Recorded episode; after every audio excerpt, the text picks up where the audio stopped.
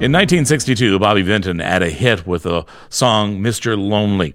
One of the lines reads, I've been forgotten. Yeah, forgotten. Oh, how I wonder, how is it I failed? You may not think about loneliness being a serious mental health issue, but it is. It's also a serious physical health issue. Studies undertaken by the U.S. Surgeon General suggest loneliness has the same impact on your health as smoking 15 cigarettes a day. Since our early times here on Earth, humankind has been a social animal, not just for companionship, but actually out of critical need. We need these connections almost as much as we need food and shelter.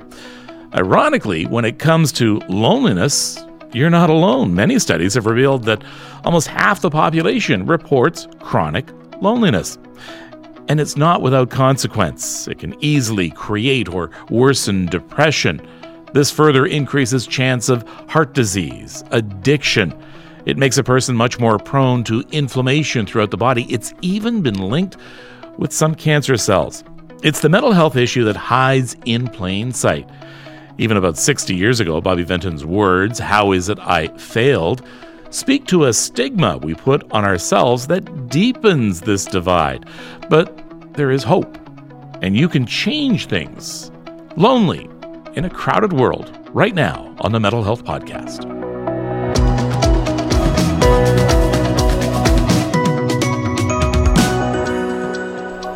I'm Kevin Frankish, and uh, Loretta Karikari joins me, a social worker at Ontario Shores Centre for Mental Health Sciences. Hi, Loretta. Hi, Kevin. Thanks for having me. It, it's really hard to, to think of loneliness as something we should be concerned about as a mental health issue. Mm-hmm.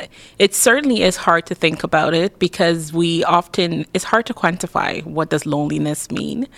And for some people, it can mean many different things. During COVID, we hear socially isolate yourself, have your own bubbles.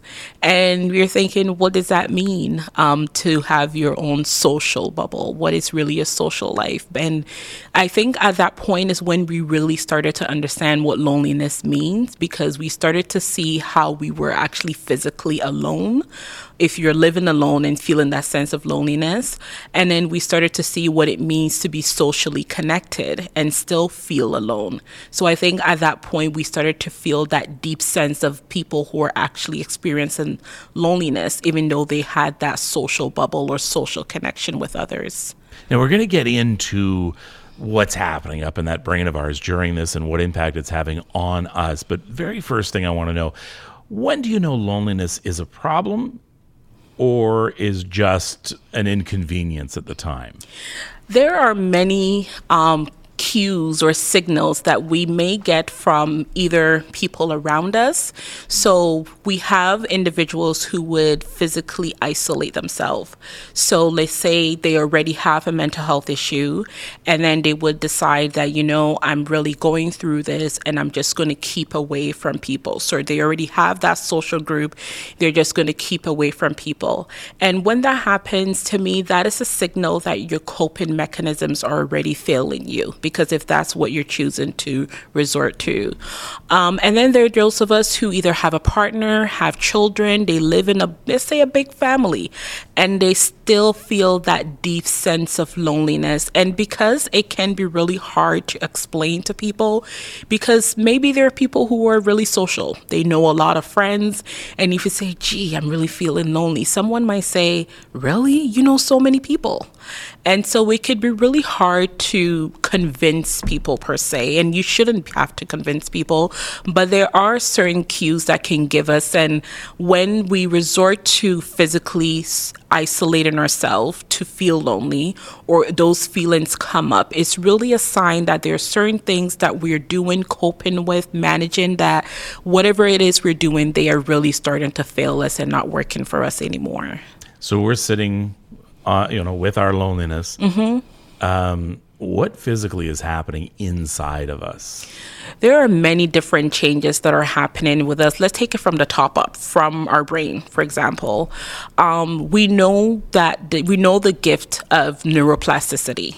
Um, and neuroplasticity is really just a big word for saying that the brain is able to rewire itself. So when we are continuously feeling lonely, having these feelings, because there can be a feeling and it can also be an actual thing in the sense that you're actually lonely, like you live by yourself lonely.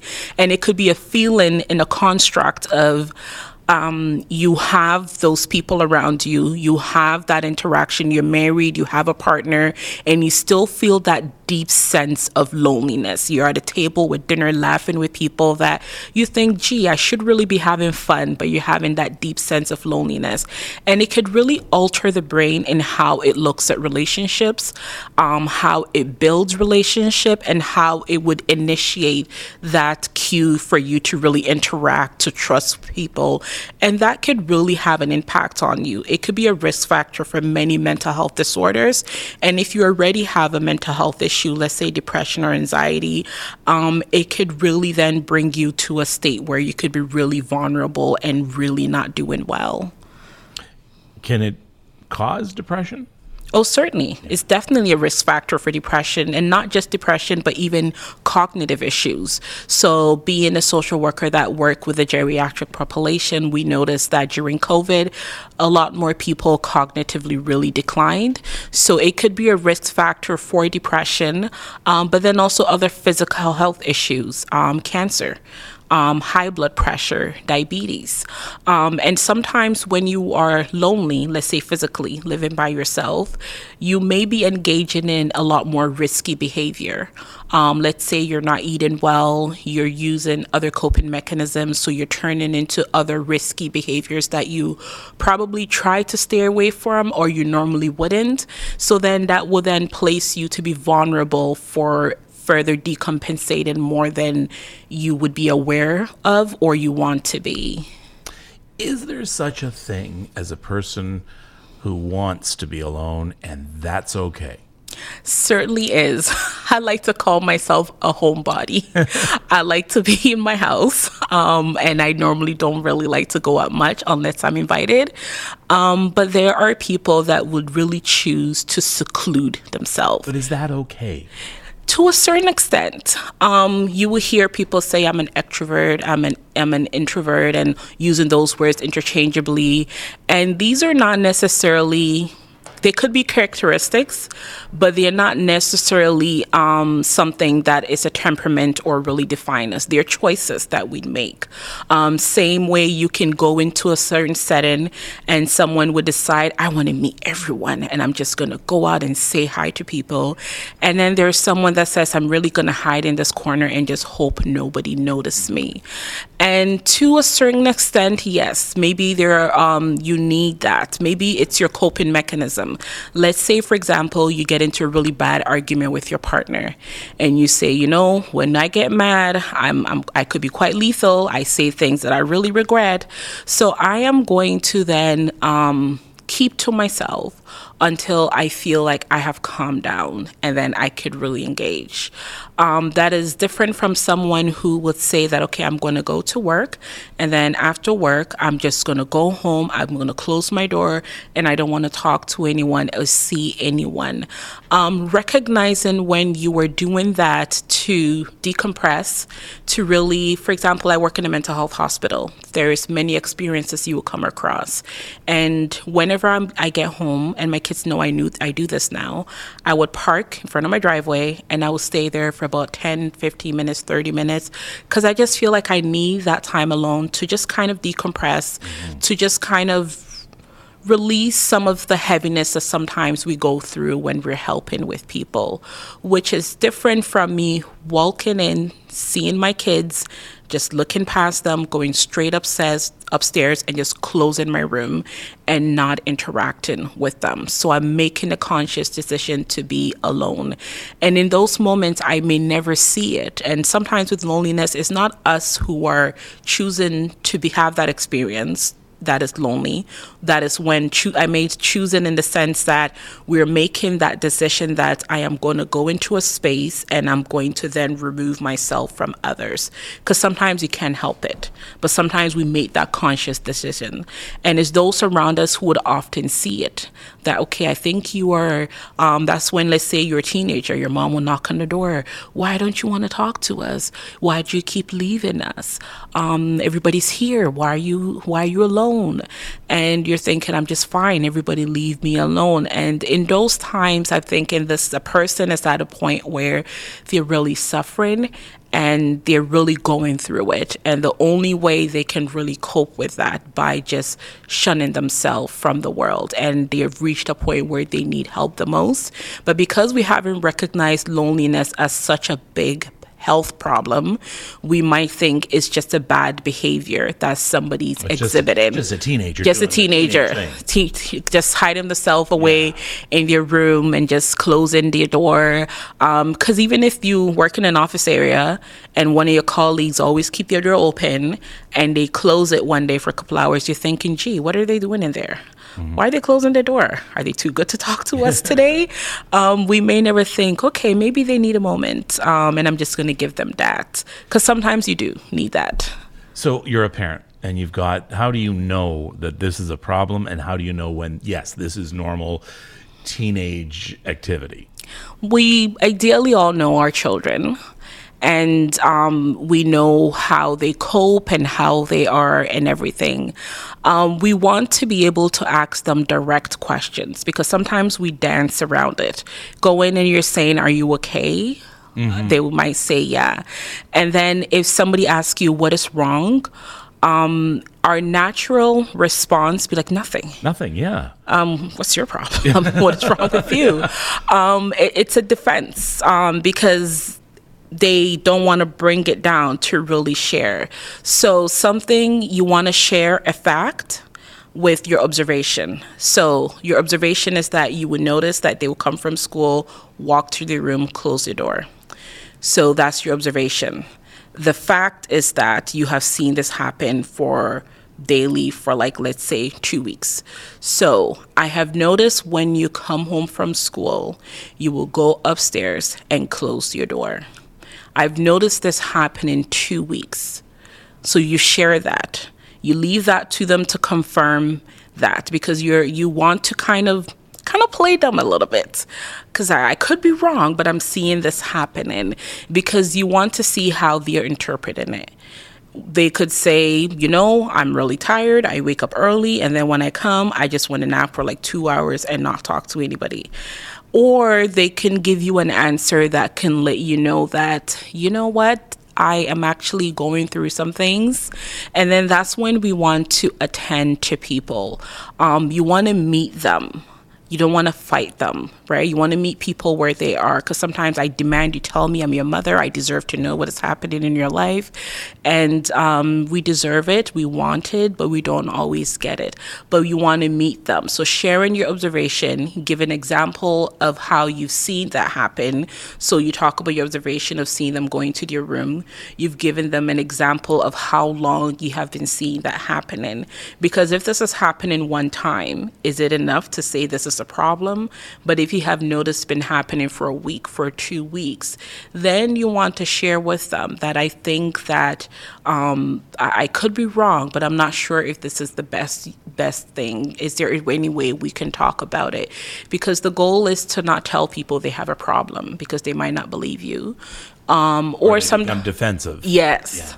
Um, you want them to help. You want them to see if there's a problem that I'm. I'm seeing this. Am I the only one that see it? Because sometimes maybe we're seeing things and not there, but we want to verify. And it's a technique even we use in counseling, where you want to paraphrase. You want to um, state back. I'm hearing you say this. Is that what I'm hearing? They could be like, no, that's not what I'm saying at all. Or yes, they're hearing right. This is what I'm saying. And sometimes when they say it back to themselves, it's a confirmation for them. It's like, gee, this is what's happening. This is how I'm feeling. This is how I'm behaving. Now we're always assuming it's the teen, it's the you know, it's the child.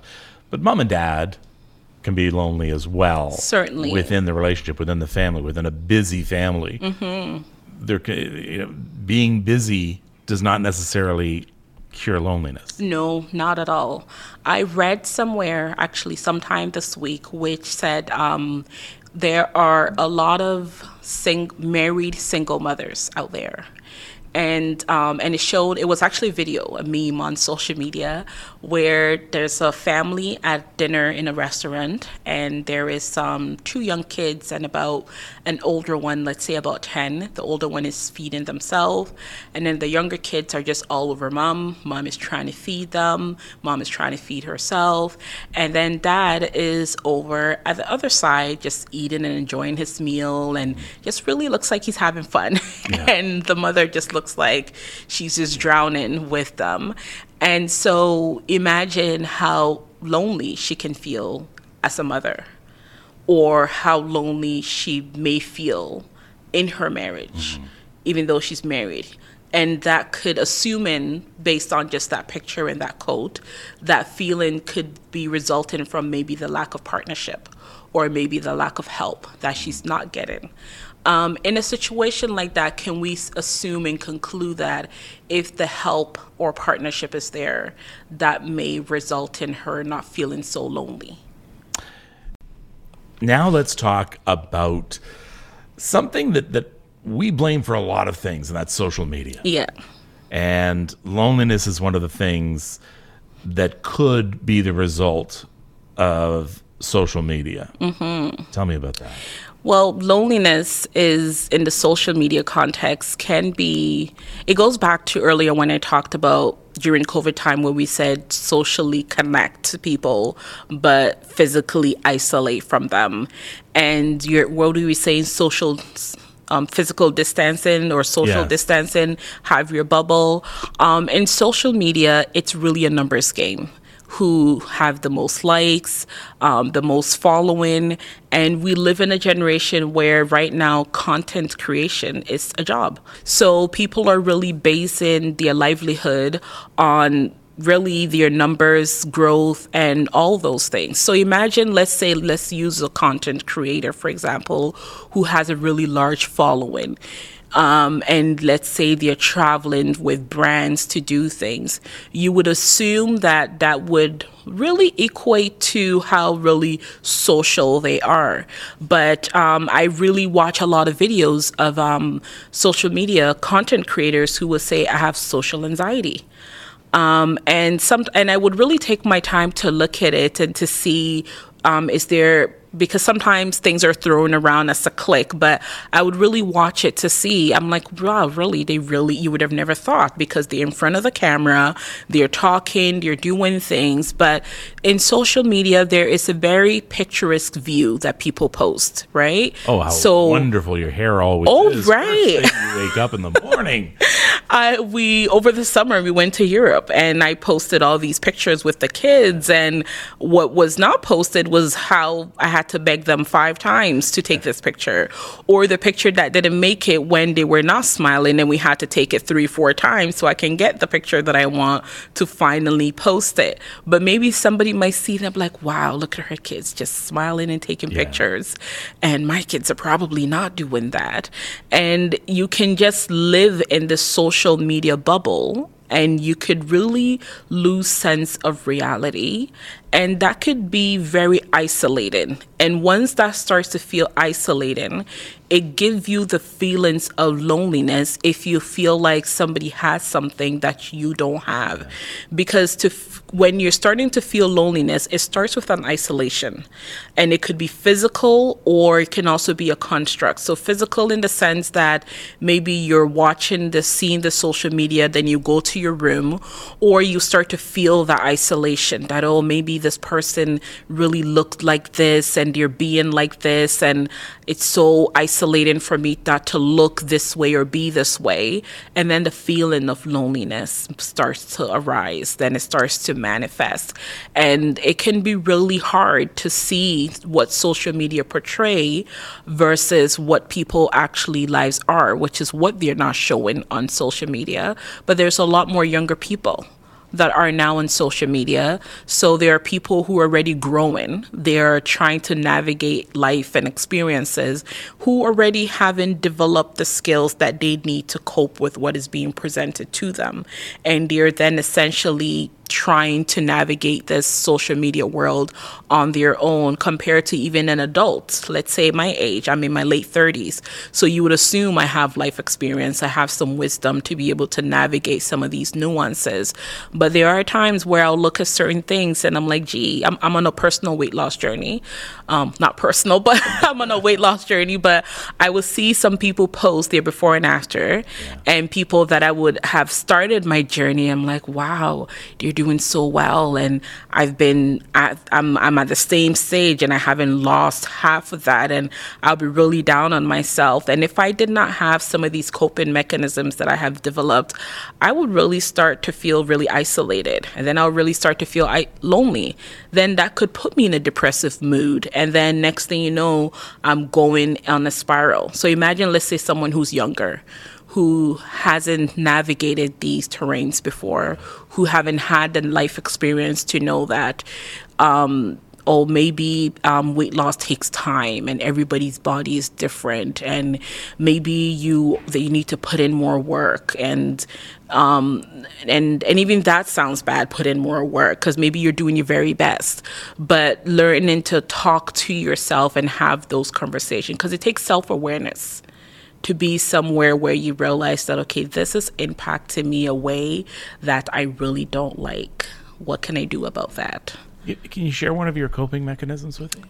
Sure, certainly. So it's a CBT, which is short for cognitive behavior therapy, and it's something where where you challenge your thoughts, right? So um, you challenge your thoughts. So let's say a thought that you will have is maybe um, I'm not good enough. So, and we know that thoughts are not facts, so if thoughts are not facts, what are they? They're ideas that comes in our head for various different things. I'm not good enough. So you can change that to even using a simple affirmation. I'm not good at everything, but I'm good at something. Because we can be good at everything. So that could just be a simple one. Or another one is challenging it. How do I know I'm not good enough? There are A, B, C, D things that I have done that I am good at. Maybe sometimes we're not able to list things that we have done well, then that is an opportunity to give ourselves a goal. That, you know what, I've been really wanting to do this and I've been putting it off. I'm going to try to meet that goal. Because then at least you're giving yourself that something of something that you think you're good at. Um, something as simple as creating boundaries when I see a particular content on social media that I find triggering, on social media you can click not interested and it would show less of those things. So even put in something like that that if I see these, if I see somebody who has really lost weight, I find it triggering. So I'm going to say to myself that um, I'm going to click not interested. So I'm not seeing those frequently and then it would not trigger me. So that's a boundary that I would set for myself. You're talking about taking control. Taking control. Because boundaries, to my in my opinion, is how we choose to show up for ourselves. Mm-hmm. Um, because we are the only ones that can show up for ourselves. And when you take control, you are then changing the narrative for yourself. So instead of saying that they they think I'm not good enough or nobody likes me, well, some people like me. I have people in my life that like me. Um, there are things that I am good at. So using those I messages and taking it for yourselves, and sometimes just really giving yourself that extra help that you need because maybe there are things that you have been doing for yourselves, telling yourself that it's not working. So maybe it might require you to take that extra help of maybe I need that additional support from what I have been given myself to really help me with some of the things that I'm going through. I can tell you from personal experience, a few years ago, I, I made the conscious choice to stop being mean to myself. Mm-hmm. You know, if, if, if you dropped your cup right now, I would say, "Oh, don't worry about that. We'll we'll we'll clean that up. We'll mm-hmm. clean that. Don't worry, don't worry." But inside, you might be saying to yourself, "Oh, stupid, stupid, stupid Lord, why did you do that?" you wouldn't say that to me, and I wouldn't say it out loud to you. So why are you saying it to yourself? So I Yeah. made a conscious decision to, to actually talk nicer to myself and to be thankful for things. And it doesn't happen right away. No. And so unfortunately, you do it and you say, "Oh, that didn't work." It's what's ha- in your brain. I mean, you're you're rewiring your brain. aren't you? something is happening and gratitude is actually one of the best ways to really um, help your brain um, because when you are being and i love that when you say being nice to yourself because we say a lot of mean things Yeah. to ourselves um, and I heard that from my, my oldest the other day. Um, he had a game. He plays soccer competitively, and he gets there with no shin. He's like, "How dumb can I be?" Yeah. And I'm like, "Why would you say that?" Because you wouldn't say that to him. No. You know, what are you dumb? No, no, you wouldn't say that. So No. we say it to ourselves. And I was like, why would you why would you say that? He's like, I forgot my shit. And obviously I know. I'm like, it happens. And he's very forgetful. So I do keep extra stuff in my car. I'm like, I have extra SIM cards because I know that he forgets things a lot, no matter how much time. But we and we wouldn't even do it to others. Like let's say if somebody comes to work and you're like, oh my goodness, I can't believe I forgot this. You're like, oh, it's okay. Um, set a reminder tomorrow. Maybe tomorrow you remember, and you you will be trying to comfort them. But then when it's because you're not going to tell them, oh, how dumb can you be to forget that? We've been talking about that for I we talked about this this morning. How could you forget? But when it come to us, it's like, oh, dumb. I, I- I'm just so this. I'm just so that. But gratitude, just being grateful. Um, but in order to be grateful, you have to learn to be present in the moment because if you live for the future that um, there's uh, something about um, beware of destination addiction that you will be something when you're somewhere. So imagine if i'm always telling myself that i will be happier when i lose weight then i will never be happy now um, or if we tell ourselves that, oh, if I get this, I'll be happier. If I get married, I'll be happier. If I have kids, I'll be happier. If I get into this relationship, I'll be happier. Um, so then what happens now? What happens in the meantime? Or what happens when you get there and you're not happy? what do you call it? Destination? Addiction. Destination addiction. Because we then be addicted to being somewhere, Somewhere else. in order or not. in order for us to be where we can simply be in the now. And it's a saying that we use a lot in the counseling social work field of um, being in the here and now. Um, because that's where we can only be now. The here and now. We don't know what can happen tomorrow. We don't know what tomorrow may bring. But if Or you are if there will be a tomorrow. you don't know. So if you become so focused on being when you get to somewhere else, then you will never be happy in the now. And why should you deprive yourself of just being um, in the now? You will come back? I'd love to have you back. Thank it's you. fascinating. Thank you. Uh, Loretta Karikari is a social worker at Ontario Shores Centre for Mental Health Sciences. And still to come, it's our coping segment. But when we come back next, a loneliness life coach joins me with his six step plan that could change your life.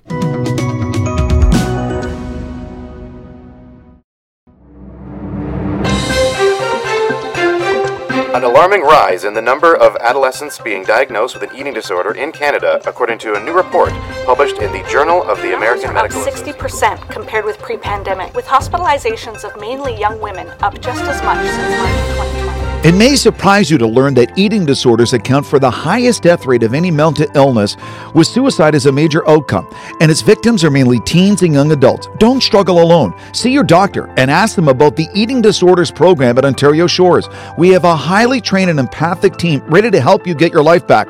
We welcome family members to be part of your treatment and even have access to teachers so you can continue your education while recovering. For more information, go to ontarioshores.ca. Well, welcome back to the Mental Health Podcast. The topic in this episode the mental and physical health impacts of loneliness. Michael DiIorio is a life coach who specializes in helping people overcome and change things in their lives. And he joins me right now. Hi, Michael. Thanks for joining me. Thanks, Kevin. Nice to be here. Well, let's get people comfortable first with who you are and what you do, and how a life coach can actually help people overcome loneliness. Yeah. So I'm a life coach. I deal mainly with uh, relationship, self confidence, and sexuality. Uh, I myself am gay, part of the LGBT community. And um, I work with a lot of people on developing that kind of confidence and sense of self and security that allows them then to go out and connect with others. And loneliness is a big problem, as I'm sure you've talked about in this podcast, and especially with uh, members of minority populations such as the LGBTQ community. So I've dealt with it extensively myself. Uh, even though I am out and I live in a big city, I feel lonely often. It's it's quite common. And what I help people with is really two things. One, the internal work of the mindset work and emotional work of how to be more of who you are, authenticity, because connection only works if you're being yourself. It's, it's going to be fake if, if you're trying to be somebody else.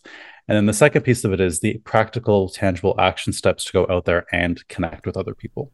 And when it comes to those feelings of isolation, loneliness, there can be a whole bunch of reasons. You're right, Kevin. It's anyone who feels othered right? In my in my personal experience it happens to be the, the gay thing but you can feel othered in many many different ways. Um, and so as soon as you kind of feel like you are already out of the the, the main population in one way or another um, already it, it's a higher higher hill to climb to to belong to feel like you're part of it right? I like that term othered. Tell me about that. Othered. Basically you know in, in the simplest terms here's the group of people and the mainstream, if you will. And here's me on the outside of it, not part of it. I am othered. Um, and there's lots of ways we do that. And we do that to each other as well, especially in this very divisive world we're living in now. Us, them, you know, left, right, these people, those people. It, it's it's very easy to other each other. Um, and it makes us feel more isolated. So, what do you do? What hope can we give people that uh, loneliness can actually be overcome? Yeah. So what I like to tell myself is that loneliness is is natural. It's we are a social species. We are here to to connect with each other. That is part of our DNA, hardwired to connect. And so when we feel lonely, it's just our our body and our brain's way of saying, "Hey, you're lacking some social or you're lacking some connection right now, some genuine connection right now." Just as when you're hungry your body tells you, oh, I need food. And when you're thirsty, your body's telling you it needs hydration. When you're feeling lonely, it's just a signal saying, okay, hey, go do something about this. And the good news is, the hope is you can do something about this. This is not a forever thing. Now, there's a lot of things that we can do on our own or with you, a coach, when it comes to overcoming some mental health issues like loneliness. But there are other times we need professional help. How do we know when we're at that line? Yeah, so that tends to happen when, you know, they are showing signs where they might be more unwilling to take action or there's something inhibiting them from taking action, something more severe going on. Um, and in that case, that would be outside of a coach's realm. And that would be something where they would want to see a, a mental health professional to get a diagnosis and perhaps some treatment on that realm. What I would do as a coach is help them more with kind of the mindset around the action piece and the solutions. Now, as a coach, you've come up with a six step plan to help defeat loneliness. Yeah, so I developed this because I've helped a lot of people uh, in developing connections, and regardless of whether you're gay or straight, uh, you know, male, female, where you live in the world, these are kind of universal steps that you can apply. Um, and I can go through them with you if you want. Yes, yeah, please. All right. Step number one: assume responsibility. Okay. So what I mean by this is no matter what's been done to you in the past, no matter how how you face rejection, the loneliness that you're experiencing is yours and it's your responsibility to do something with it, right? And that doesn't mean that you go at it alone. It means like you could absolutely, and I highly encourage people to to seek help, to talk to people about it, and to, again destigmatize it. But at the end of the day, it is your loneliness to deal with, and so you have to take the responsibility to do something about it. You can't just sit there and it's not going to magically go away. Oh, for sure. And the tendency is okay, Michael. Me? Step why two. is the world doing this to poor old me? And that's a really good place to start, and uh, assuming that responsibility. Yeah, because you can't do something about it if you're not going to own it, right? And again, it's not to say that that you haven't been victimized. A lot of us have. We've been rejected. We've been bullied. That that's that's all true. We have been victimized by this world. We have been othered in many ways. But that's still your responsibility to and then say okay well what are you going to do with what are you going to do with it? What are you going to do about it now? Okay, Michael, step two. okay so step two is to get clear right? So it's one thing to say yes i want connection and i need connection but what kind? What are you looking for exactly? And there's a lot of power and i tell my clients to literally write this down or put this in their notes on their computer but literally take it from up here and start putting it somewhere where it's real and tangible so a question i have some questions that i that i like to ask. What exactly are you looking for? Are you looking for one friend that you just really want to lean on? Are you looking for a group of maybe three or four people? Are you wanting to be part of a larger community like uh, perhaps an organization or something? Is it all of the above right? So get clear on what we're talking about when you're saying i'm longing for connection or i want connection.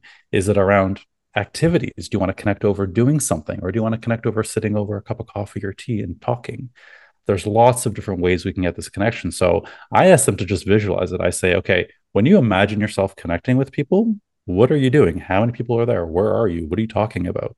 Yeah, interesting. We we don't want to be lonely. So what are you going to do about it? You can't move until you have a direction to move in.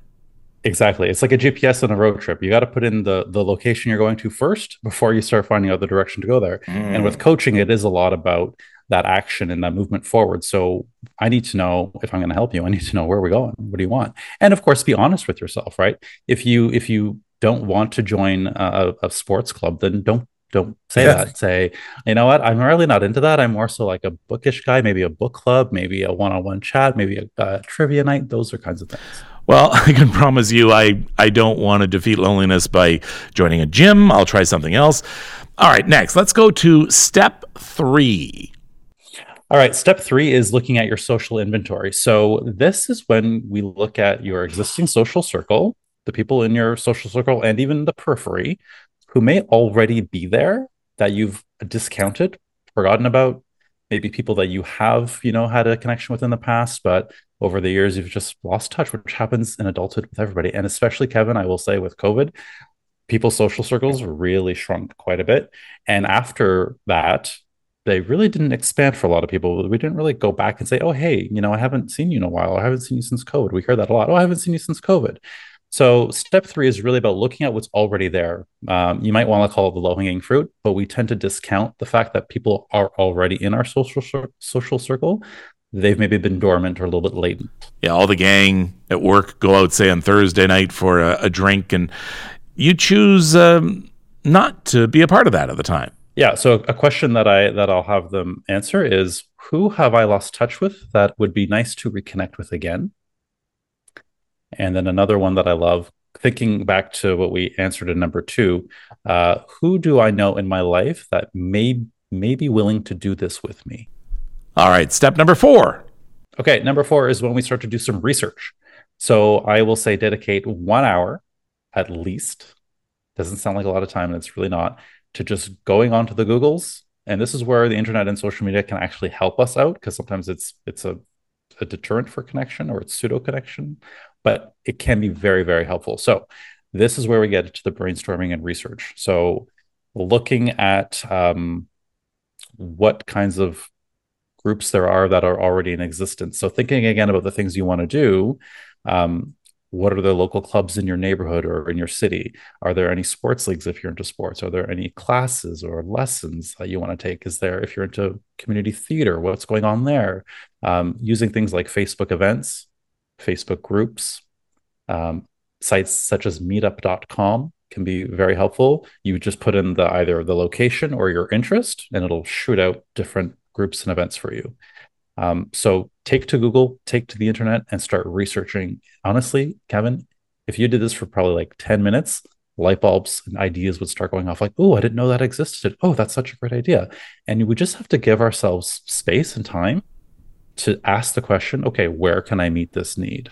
And step number five engage. Number five is engage. And this one's a scary one for a lot of people because this is where the rubber hits the road.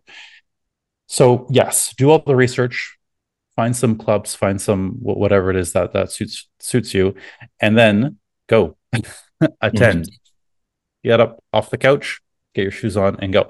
Now, if you're in an online community, that's fine. There's nothing wrong with with participating in online communities, but just make sure that you are engaging and having discussions. And then if there's someone who's local, then take that online connection offline and say, hey, why don't we meet up sometime? Now, for in-person connections, there's sub. I have sub steps here with engaging. Right, um, I will usually tell someone to commit to one event per week, um, if that suits their schedule. But it's very depends on their schedule and whatnot. If if it's not one per week, it's one every two or once a month. But in, either way, when you are attending an event, it's not enough to just go and stand there with your eyes on your phone the entire time. Right, that's not that's not helpful. So it's about initiating uh, when you're in these spaces, making eye contact, smiling, saying hello. I know people hate small talk. I'm an introvert. I get it. I hate small talk too. But small talk is the beginning of anything. Hey, hi, nice to meet you. What, what, brings you to this event? So on and so forth. This is what builds rapport. And it actually also builds a bit of confidence for you to say, oh, hey, I, I can do this. I got the hang of this. I, I know how to do this. And it builds further connection. Yeah, and we forget that that one person we may be talking to might have the same fears and anxieties that we do. Absolutely. So we have step one assume responsibility. Step two, get clear. Three, take your social inventory. Step four, research. Step five, engage. And now here it is, step number six. Okay, is to reflect. So after you've gone to this event and you've engaged and talked to people uh, and nurtured those connections, then it's nice to reflect and do this afterwards alone. Or if you have someone in your life, maybe a, a friend, a, family member, a coach, a therapist, counselor, what have you, uh, reflect on this. And here's the questions I have clients answer. In that event, what went well? What didn't go so well? And what would I do differently next time? So don't give up, is what you're saying persistence. Yeah, you don't just go once and expect to find your new best friend. you gotta yeah. you gotta keep it up. And, and, going back to that is even even persisting in once you do meet people, if you meet someone, to nurture that connection, talk to them, say, hey, this was really nice. You know, uh, I'd love to connect with you again sometime. Um, not just going and then leaving and saying, oh, that didn't work. I guess I'm just going to be lonely forever. You don't want to give up. You want to keep trying. Well, let's talk about step number five. As you said, that's the scariest step. Yeah. So I'll tell you what it is at the core for most people um, is a fear of rejection. Yes. And it's the fear that if I put myself out there, I'm putting myself at risk for the very thing that I most fear, which is rejection. It's so much easier to stay home and not put myself in harm's way. I'm using air quotes, harm's way of that of that feeling of rejection. So what that is is people saying well i don't want to go out there because what if nobody likes me? Or sometimes what if i don't connect with anybody? What if i do all this and it just leads me in the same if i'm in the same place? To which i say you will have to risk rejection to gain connection. Oh i'm writing that one down. You have to risk rejection to gain connection. Yeah. You could use the same mentality if you're dating. You don't just go on one date and if it doesn't work out, say, well, that's it. I'm going to be single forever. You go again, you try again, you meet somebody else, you you you do something different, right? Um, and it's the same mentality. You you I know it's scary, and I'm never going to downplay that, and it, I'm never going to say that it's not going to happen because absolutely it does happen. People go to events or or join a club, and it just doesn't. It's not a fit. That doesn't mean you quit. It means you try again.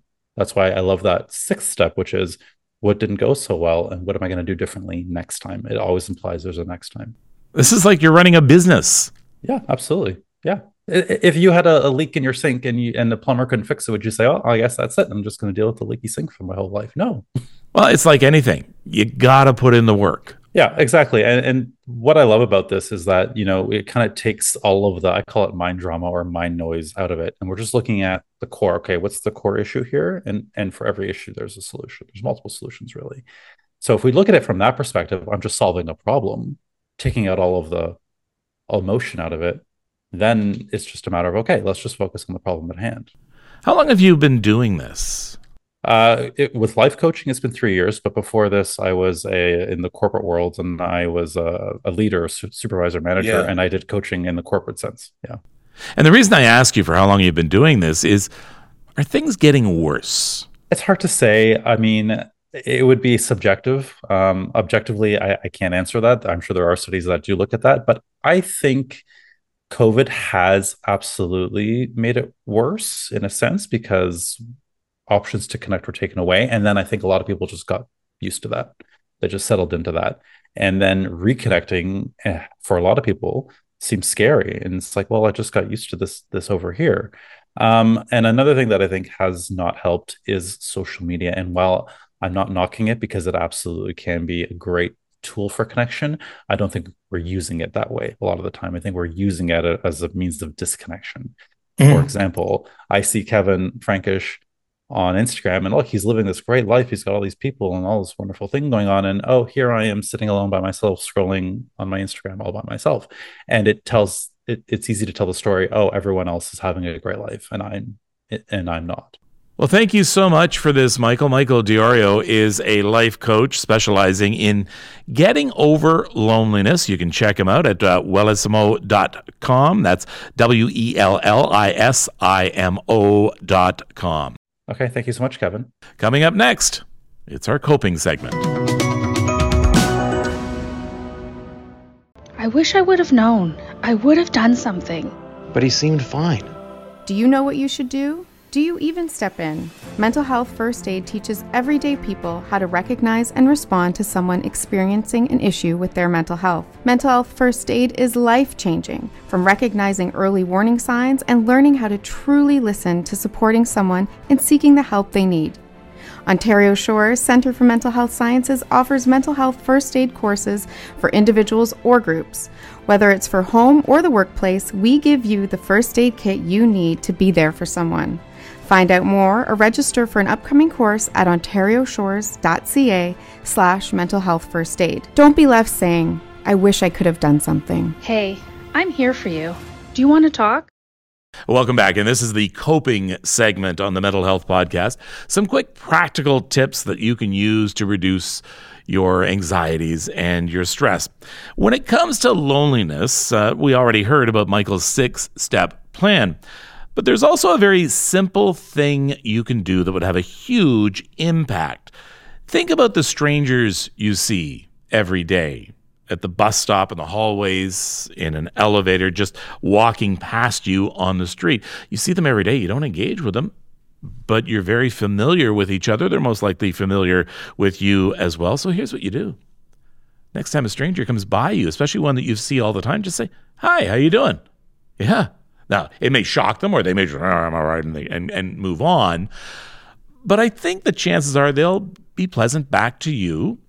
Maybe they're lonely as well. Who knows? But what you're starting to do is rewire your brain towards being more outgoing, reaching out. Who knows? You might even be helping that other person as well. So it's simple, quick, and you can practice it several times a day. You can start today, tomorrow just find that person, just say, Hi, hey, nice weather. It may seem like small talk, but it's a step in the right direction. You might be surprised, as I said, by the results. Next time on the Mental Health Podcast, let's talk about medication. I know I'm I resisted medication in the beginning for my depression. I didn't want to do anything with drugs controlling my mood, but I'm glad I gave in. What works for you? What doesn't? What about the side effects? We'll also talk about vitamins, supplements, even the foods that may help you as well. Mental health and medication, finding a balance next time on the Mental Health Podcast. Well, thanks for joining me. I'm Kevin Frankish from the Ontario Shores Centre for Mental Health Sciences. Take care of yourself and take care of each other.